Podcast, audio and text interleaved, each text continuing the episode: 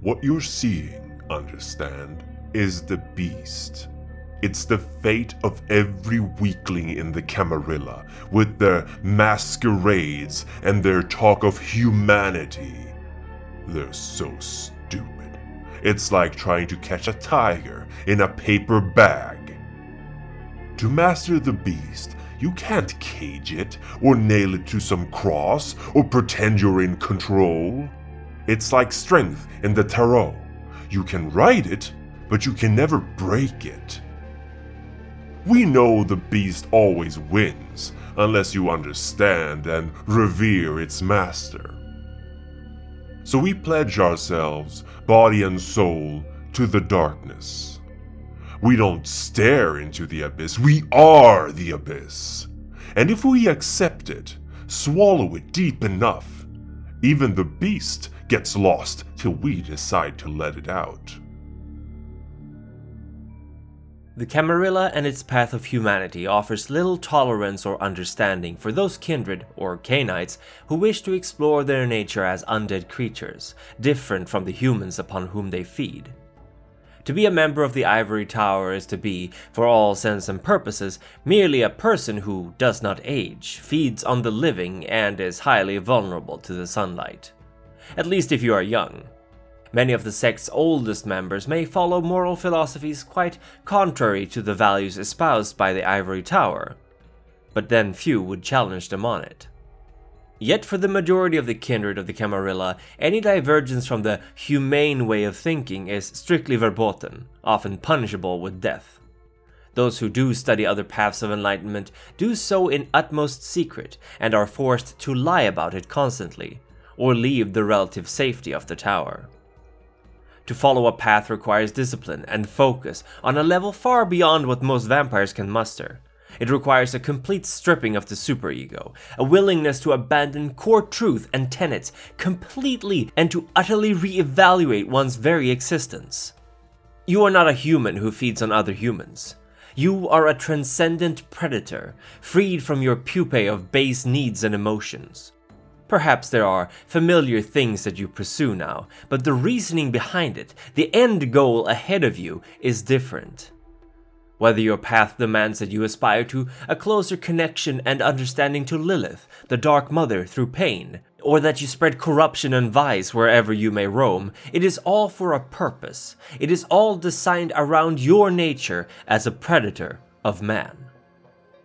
Many young Sabbat Cainites attempt to walk these paths and fail, lacking the mental fortitude to endure these changes, falling instead to the beast as they are incapable of wedding themselves to these new ideals. Thus, most tutors of a path will choose their acolytes after a long period of observation and tests, rather than accept any who approach them. To walk a path, one must cease viewing mortals as equals, but rather take up one of the three common views held by the paths. Some perceive them as livestock, kine if you wish, who may or even should be abused, tortured, and fed upon without restraint.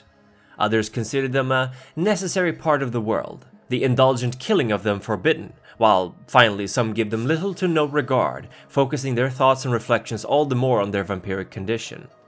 Indeed, this means that walking a path does not automatically give one a free pass to kill mortals wholesale without any moral repercussions. The hierarchies of sins, codified rules to follow, often condemn this behavior as unnecessary and violating the code by which they should all act. Once, before the time of the Anarch Revolt, the roads, as they were called, were practiced amongst all Cainites. We have learned of the Via Humanitatis, but there were a multitude, all different schools of thoughts on how a Cainite should come to terms with their new existence.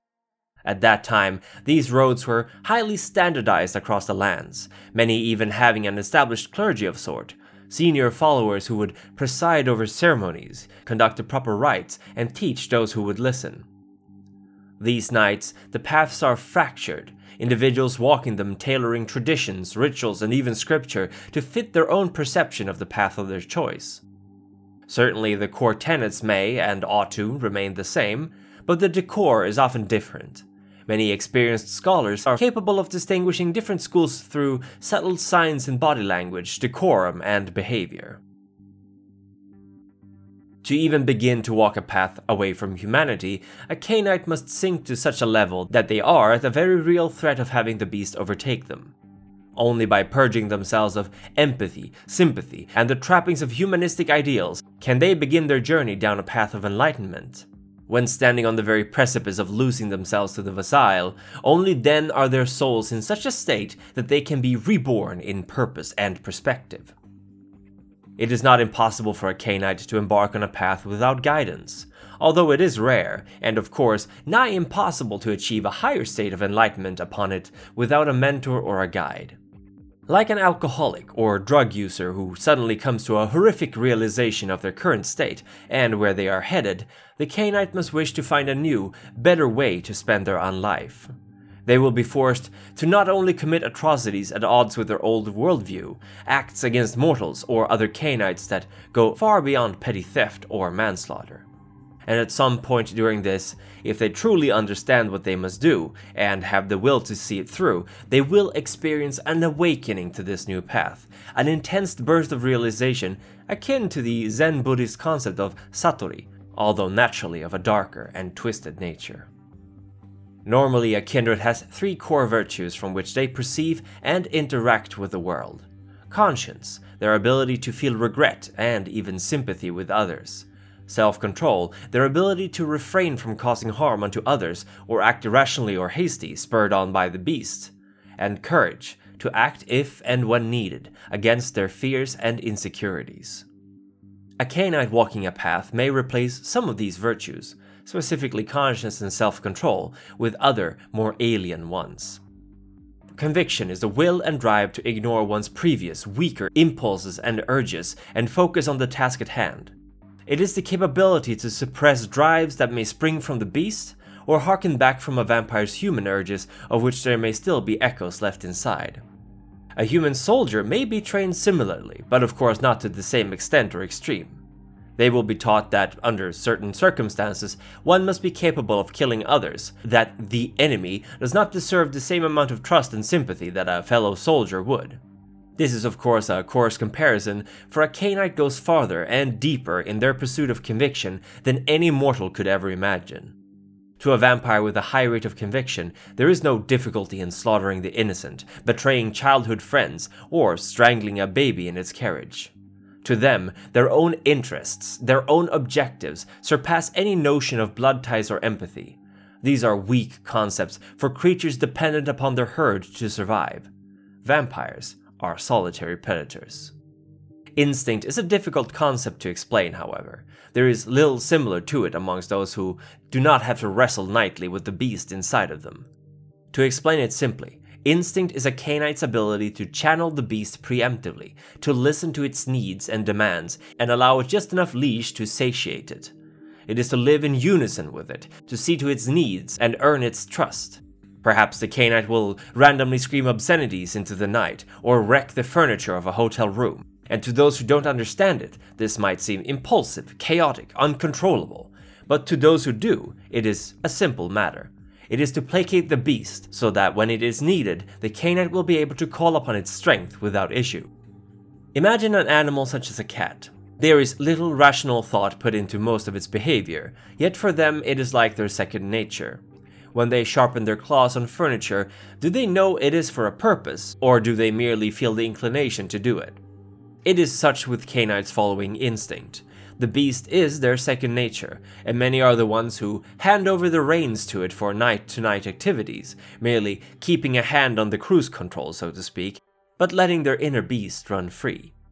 One would imagine that upon taking their first trembling steps down a path, a Cainite will have learned to coexist with their beast. Yet this is a false assumption. Despite having passed the trials and tribulations of it, these Cainites are still dangerously close to their beast. They are still ruled by their impulses, by their desire to hurt others, to sin, and to get away with it. Is it any surprise then that a walker of a path of enlightenment is unbelievably lucky if they even manage to find a path, and that advancing on it is nigh impossible without a tutor?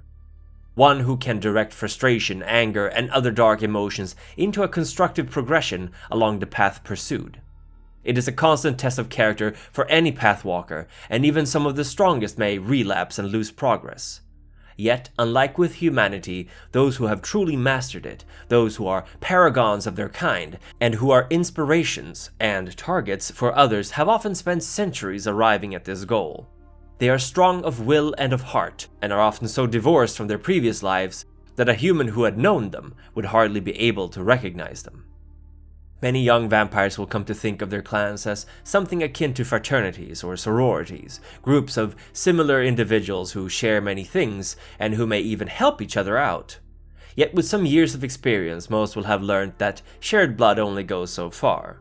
There is no reason for a Toreador Primogen to treat another of her clan, especially one beneath her in the social hierarchy, better unless there is something for her to gain. A Brujah Anarch leader will have few kind words to share about his primogen in turn, who he feels has betrayed the clan ethos.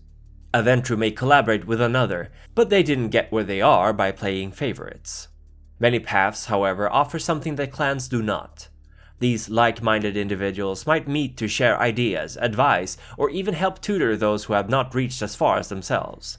Like a faith, they gather together through the use of rituals and traditions, and some have even developed a codified language nigh impenetrable to outsiders. Some worship Cain or Lilith, others devote themselves to material gains and power above all else. Some are united only in their desire to see the world burn, yet even amongst these nihilistic creatures, there is a sense of belonging, a sense of purpose. The Sabbat would not be the threat to the Camarilla that it is today, were it not for the paths while many of their shovelheads, Cainites embraced roughly and en masse, buried underground and forced to claw their way out, will live short and violent unlives, the leadership of the sect, the true Sabbat, the ones who understand the true purpose of the Sword of Cain, cannot let themselves become victims to their base urges. Yet, as they do so, they become as alien as the ancients they oppose, employing methods and tactics that they themselves once condemned. And amongst the independents, these paths have a fundamental purpose as well to bring the many and different members of the clans together in a higher purpose, that of serving the founders of their clans. One may wonder then, having learned all this, whether humanity truly is as inferior to these paths of enlightenment as they may be presented. Their numbers are five, and they are gods, dark gods. Snow, an insightful yet compassionate master. Bambi Parsons, whose passion inspires and leads by example. Dr. Sheepington, a sage and venerable keeper of ancient wisdom. The unemployed writer, whose words have guided nations throughout the aeons. And Dugal, the ancient and terrifying, who stalks the night. These are our masters, and to worship them is to attain salvation. Their childer, the Methuselah, sit like kings and queens above us, their wills ours to obey.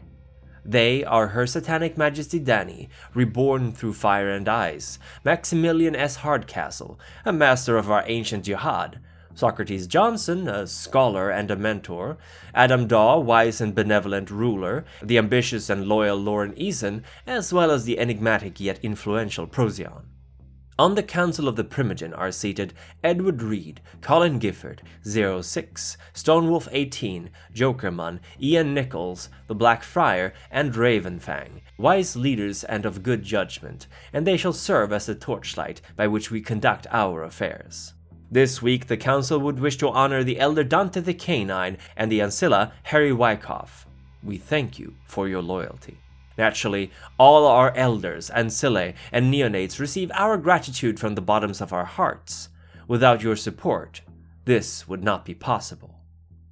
And thank you for watching. Now be careful out there, for Gehenna may soon be upon us.